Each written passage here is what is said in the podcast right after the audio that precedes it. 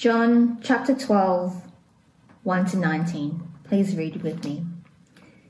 Jesus anointed at Bethany. Six days before the Passover, Jesus came to Bethany where Lazarus lived, whom Jesus had raised from the dead. Here a dinner was given in Jesus' honor. Martha served, while Lazarus was among those reclining at the table with him. Then Mary took about a pint of pure nard, an expensive perfume. She poured it on Jesus' feet and wiped his feet with her hair. And the house was filled with the fragrance of the perfume. But one of his disciples, Judas Iscariot, who was later to betray him, objected. Why wasn't this perfume sold and the money given to the poor?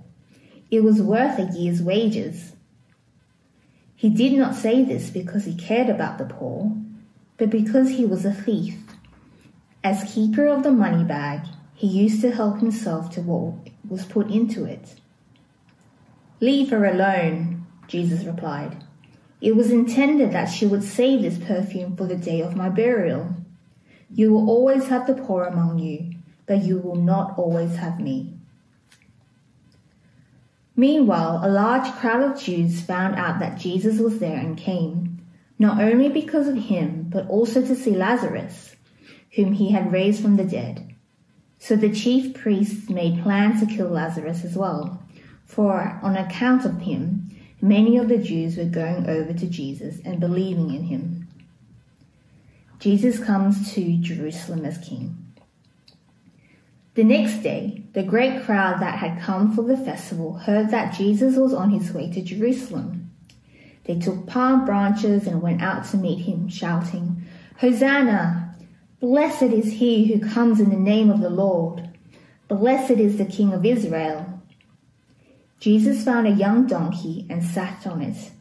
At it is written, Do not be afraid daughter Zion. See, your king is coming, seated on a donkey's colt.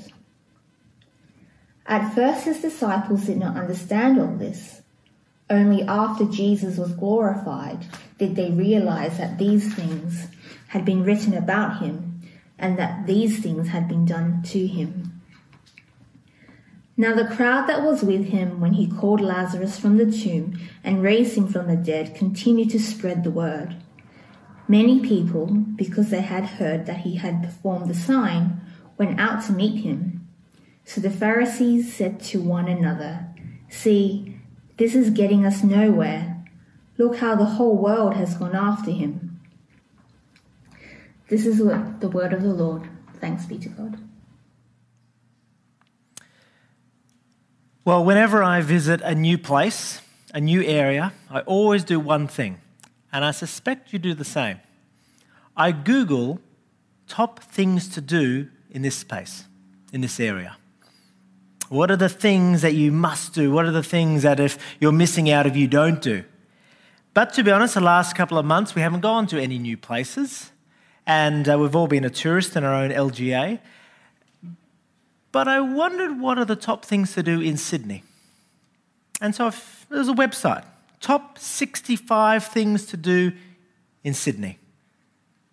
Number one on the list was this swim at North Sydney Pool by the Harbour Bridge. I thought, yeah, that's pretty good. But then there was number two cozy up with cats at Catmosphere Cafe. Cozy up with cats. That's number two on a list of top 65 things to do in Sydney. Number two. I thought it was a joke, so I clicked on the website. No, it's Sydney's original cat cafe, Book Meow, it says. Now, look, I've got nothing against cats, right? But even if you love cats, do you think it should be number two? I feel like they were so close and yet so far. In John 12, we're going to see some followers of Jesus who were so close to Jesus and yet miss completely what it was all about. And so we're going to really, I'm going to speak to particularly today those of us who, been, who are Christian and have been Christian for a while and draw out from this passage three subtle dangers that we can face where we move Jesus from the number one place in our life. So, John 12 is an ordinary chapter for John's standards. There are no signs or wonders. It's an ordinary chapter. It's really the aftermath of the great miracle in chapter 11. But it begins with a party. A party that guaranteed none of us have been to. It's not a birthday party, it's a resurrection party where Jesus, uh, sorry, Lazarus died, the funeral happened, but then, as we saw last week, he rose from the dead because of Jesus Christ. And if that happened, would you not party? Now, this party is going off. But then Mary, Lazarus' sister, does something that brings this party to a grinding halt, and silence, an awkward silence, descends upon the party. Have a look, verse 3. Then Mary took a pint of pure nard, an expensive perfume, and she poured it on Jesus' feet and wiped his feet with her hair. And the house was filled with the fragrance of the perfume. Now, you might be thinking, oh, okay, this is probably a cultural thing. Nope. To understand how silent the silence would be in this moment, you need to appreciate two things. One is nard. Now, nard is an oil extracted from a nard plant that's found in India, a long way away from where these guys were. Uh, this week I, I, was Googling, I want to buy some nard, right? And I thought, well, this would be good for the sermon. Or, you know, we had some nard, we can smell it. And then Naomi reminded me, you're preaching online, they won't be able to smell it. So I saved myself $80, right? It may be only $80 now in today's currency, but in that day, this was an expensive perfume. Up to 60 grand equivalent, it would have been. 60 grand. And here, Mary takes it, pours it on Jesus' feet. It drips off his feet onto the floor into the drain. $60,000 gone in a moment. But more than that, she uses her hair to clean Jesus' feet. Now, this is a very conservative culture. Women did not show their hair in public, only really to their husband, and yet she, in this public space, is wiping Jesus' feet with her hair. Not only is this Mary's act an ex- extravagant act of generosity, it is very vulnerable and intimate. Now, why is Mary doing this? One word worship worship. Uh, Mary's heart is full of wonder and awe and thankfulness, overflowing in this breathtaking moment. She has seen Jesus' glory, tasted the truth, glimpsed his grace. Her brother is alive, and she cannot help but worship Jesus. She grabs the most precious thing she has and gives it to him because he is worth it. She gives the most beautiful and cleanest part of herself, her hair, and wipes the dirtiest part of Jesus, his feet, because the least of Jesus is worthy of our best. She cannot help but show her love to Jesus. And what is interesting is this moment exposes those around Jesus to see what they think Jesus is worth. Enter Judas. Verse, what is it, 5. Why wasn't this perfume sold and the money given to the poor? It's worth a year's wages.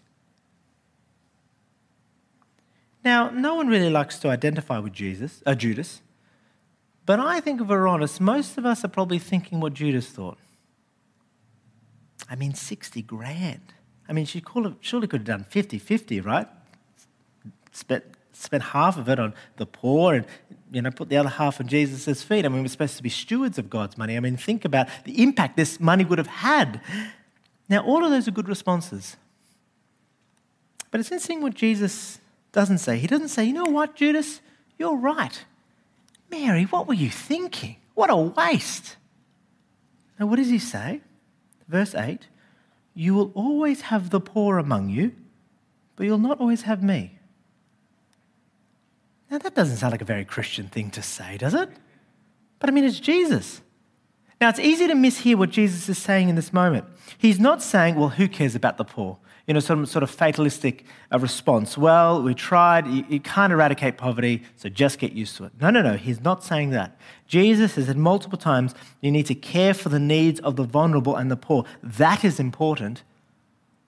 But he's saying something here that goes along the lines of as important as that is, there is actually something more important. It's the worship of Jesus. This is the first subtle danger, particularly for Christians who've been Christian for a while, can find themselves in, where we find ourselves moving Jesus as number one in our life and replacing him with a good thing, like caring for the needs of the poor and the vulnerable and social justice. Now, how it can come about, often in someone's life, it might be from hurt, you might have been hurt from someone in the church, another Christian, you know, expressing a biblical truth in an unloving way, and you sort of react because you want to be less doctrine and more about love. Uh, for others, you might be a doer, and you feel like everyone's around you is just a talker, but you want to do and you, you want to help the poor and the needy. Now, don't mishear me. The Christian who is not caring for the needs of the poor, you got to ask why. But if your Christianity is just about one thing, social justice, then what will happen is Jesus will become absent from your conversation.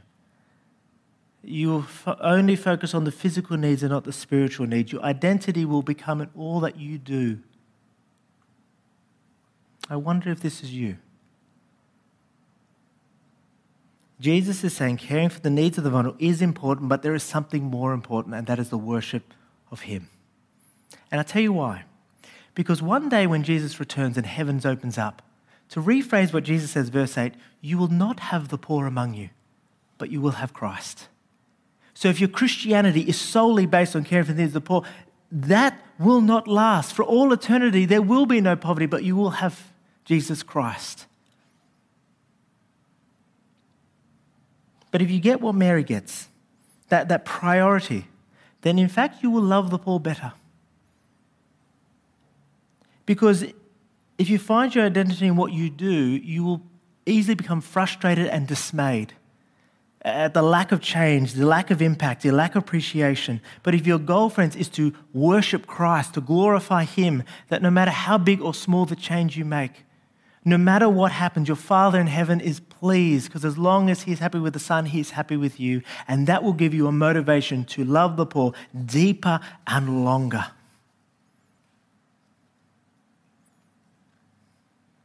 But the case with Judas is far worse.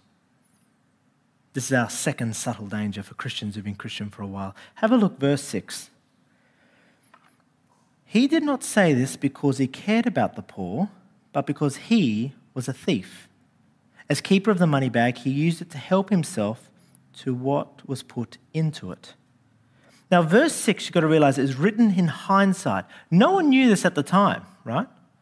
It was only until Jesus betrayed Jesus for 30 pieces of silver that people realized he was a thief and they looked back on everything he said in a different light at a moment like this. That at first thought was an innocent comment, but it exposed who Judas really loved. It wasn't the poor, it wasn't even Jesus, it was himself. And as Mary poured that perfume onto Jesus' feet, he saw it as an opportunity for him to gain more. Greed is subtle. The love of money is a subtle love. It's not like adultery, where if you're naked with someone who's not your spouse in their bed, it's pretty clear, right? If you've got a knife in someone's back, it's clearly murder, right? Greed is not like, love of money is so subtle it motivates us in all sorts of ways, and we might not even realize that we're motivated by it. It's like adult children seeing their elderly parent who's sick and encouraging them to go down the assisted dying route because it's for her his good. But deep down, they know there's an inheritance coming, and Sydney house prices are too expensive. It's why you and I, when that friend or work colleague who has the nice boat, the holiday house, the great parties, we find ourselves being friendlier to them saying nicer things, giving them gifts, words of appreciation. This change in behavior comes from a love of money. And it is so subtle. For Judas, his story started with a genuine love of Jesus. I mean, he literally got a calling from the lips of Jesus Come, follow me. He leaves his career, he does. But I imagine bit by bit, as treasurer of the money bag, one day they use the budget and bit left over, and he secretly keeps it for himself. No one notices. So he does it again. No one blinks an eye, and again and again. And he soon finds out that hanging with Jesus can be profitable. And, friends, being a Christian, you might experience similar sorts of things. That since becoming a Christian, you might be better with your money, saving and giving and spending. You might be receiving more because you're asking God to provide for your needs and He loves to give good gifts. You might be experiencing the generosity of other brothers and sisters in church and you might also be finding that learning to hang out with Jesus can be profitable. You know what a Freudian slip is? You know, when you're in school and you call the teacher mum, and sort of awkward moment comes out, you're like, I want the teacher, but do I want my mum? And Matt, you sort of get confused, right? There's moments which I call Mary moments. Mary moments that startle us and think, do I really want Jesus or do I want money? And and Mary moments are often acts of generosity, the enemy of greed. And God will put Mary moments in your life to expose which master are we following, Jesus or money. Uh, there's a number in my life which have happened. I think of a family who decided not to go on holidays but give the money that were going on holidays to someone in need.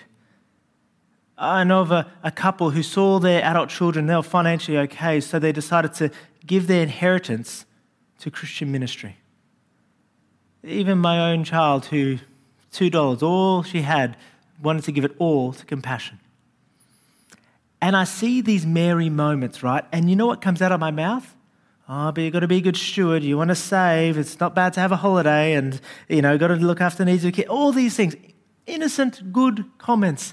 But deep down, are they exposing, do I love Jesus or is there another love happening in here? The danger for us Christians who've been Christian for a while is we can get used to Jesus and find our love in another. But Mary, Mary gives generously. You know why? Because she knows which master loves her, and it ain't money. Money does not care about you one bit but Jesus does. And so she gives freely and generously to the one who loves her.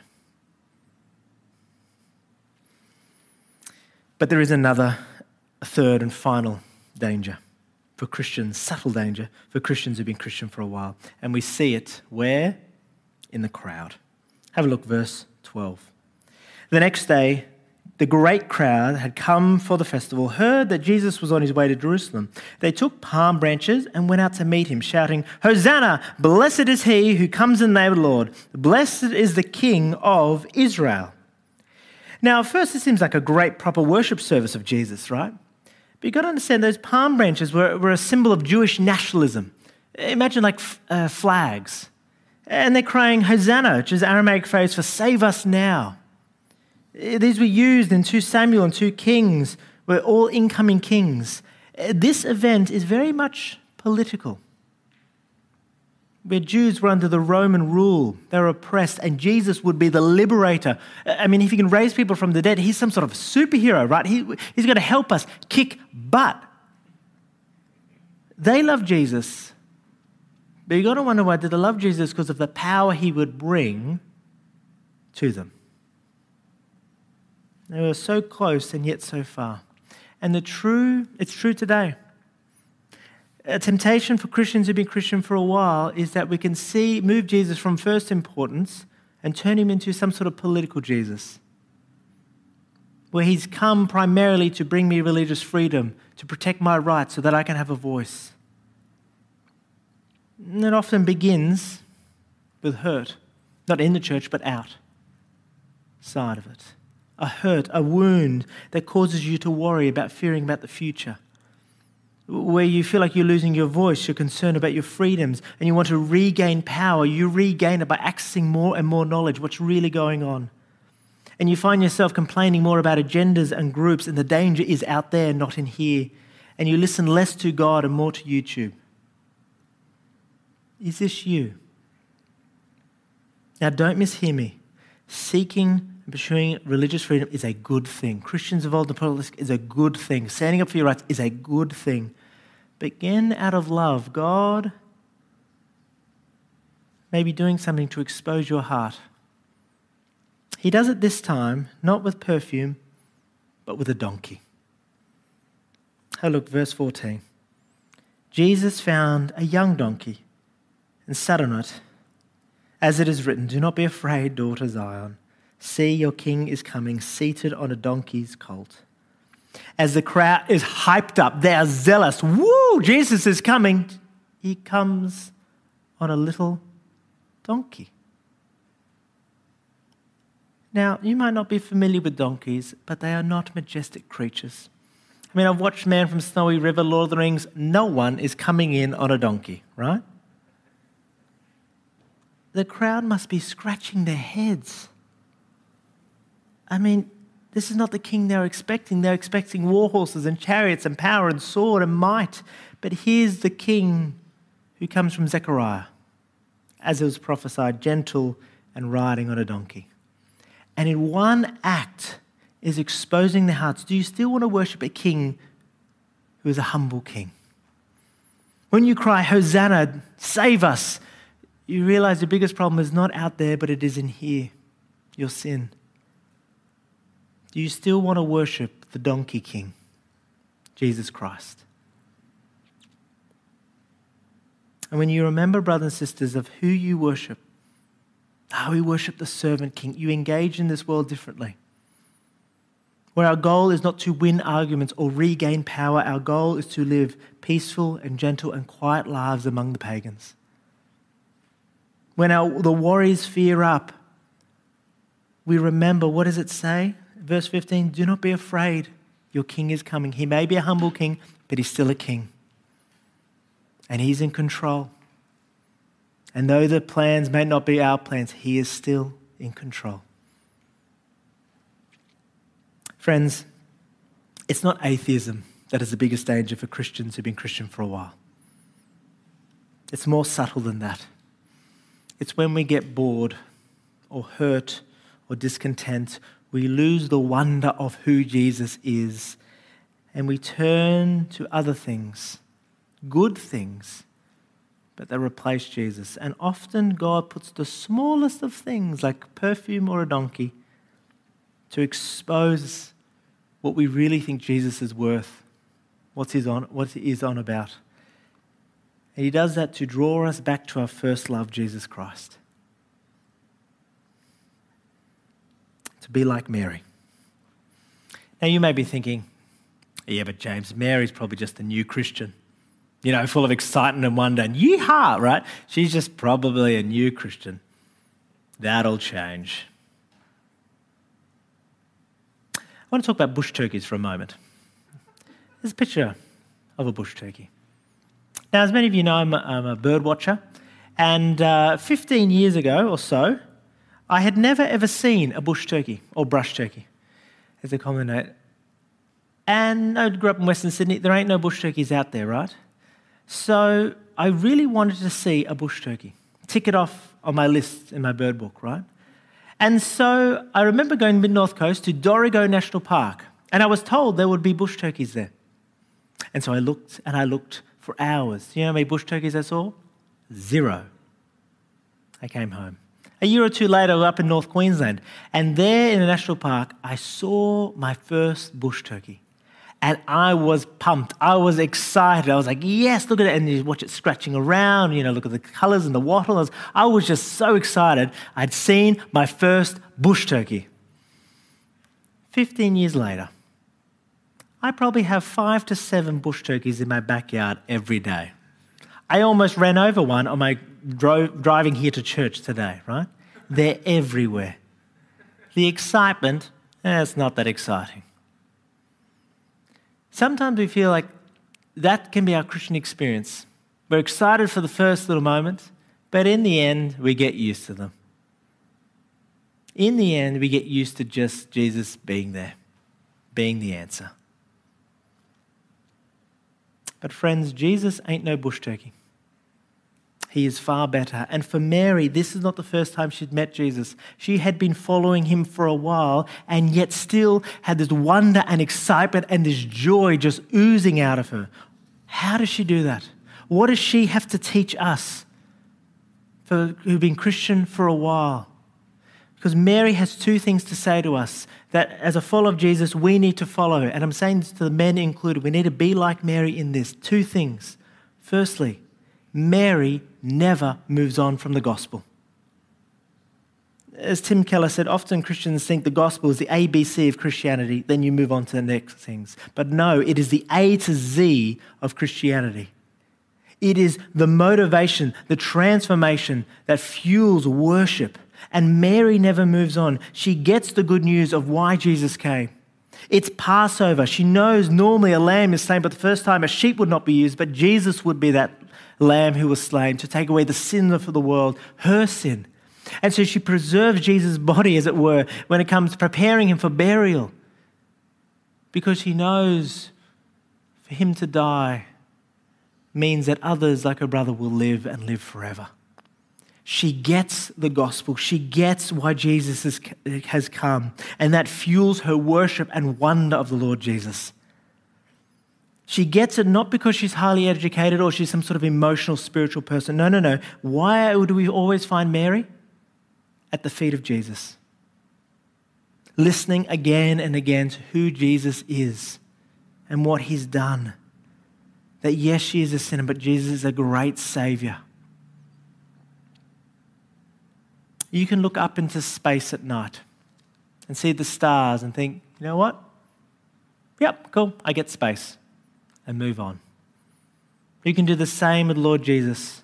Look at Jesus and think, yep, cool, I get it, died, rose again. Look longer. Sit longer. Because the gospel, the death and resurrection of Jesus is limitless and unending. There are treasures there that you need to mine, you need to find, and you need to delight in. You will never grasp the gospel you can get it, but you cannot fully grasp the wonder that Jesus Christ died and rose again. And if the longer you sit at the feet of Jesus, the longer you open your word and see the treasures there, the more it will give you the, the fuel, the motivation to wonder at the Lord Jesus Christ. Never move on from the gospel. Be like Mary. Sit and listen, listen to the words of Lord Jesus. But the second thing Mary does that you may need to do is take God honoring risks. For those of us who've been Christian for a while, you can feel a ho hum in your faith, just going through the motions. But be like Mary and take a God honoring risk. I mean, she could have washed Jesus' feet with a towel. She could have sprinkled a little bit on. She could have even just said, You know what, Jesus, I really love you. And that's it. But she took a God honoring risk by pouring the whole bottle by taking her hair and wiping his feet. And as the nard flowed, her joy and delight and wonder in the Lord Jesus flowed too. Take a God honoring risk. Uh, there's a guy in our church, Peter, who said who invited six of his friends to Alpha. And he said this It has been the most exciting thing I've done since being a Christian over 20 years ago. Friend, take a God, honoring risk. It might be a risk of generosity with your time or money. It might be boldness. Who knows what it is? But don't play it safe. Yes, Christians more likely will roll their eyes thinking, What the heck are you doing? like they did with Mary. But shake yourself up to recapture the wonder of Christ because he is worth it. Take a God honoring risk. As that party continued 2,000 years ago, we're told the room was filled with the fragrance of the perfume and everyone in that room was blessed by what Mary did. And though we may not be able to smell it, we are still blessed by what she did. because in every gospel it records this moment. We are blessed because out of love, God uses to expose us. What do we think Jesus is worth? And invites us to be like Mary. Be like Mary in recapturing that extravagant devotion, that love, and the worship of Jesus. Brothers and sisters, be like Mary. Let's pray. Lord God, we know that every time your word is opened, that you're at work. And Spirit, you are doing something in each of our lives, and we ask that we would not quench it, that we would not shut you out. But we ask, Lord Jesus, that we would be more like Mary, who showed that love and devotion to you, not because there was anything special with her, but because she saw how special you are. Lord Jesus, as we continue weeks and months and years to come in walking with you, may we never get bored or proud or ho hum of our love for you. May we not replace you with something else. May we never leave your feet and move on from the gospel. And may we take God honoring risks to at the very least tell ourselves to show that, that you, Lord Jesus, are worth it because you have been so radically generous to us. As we pray in your name. Amen.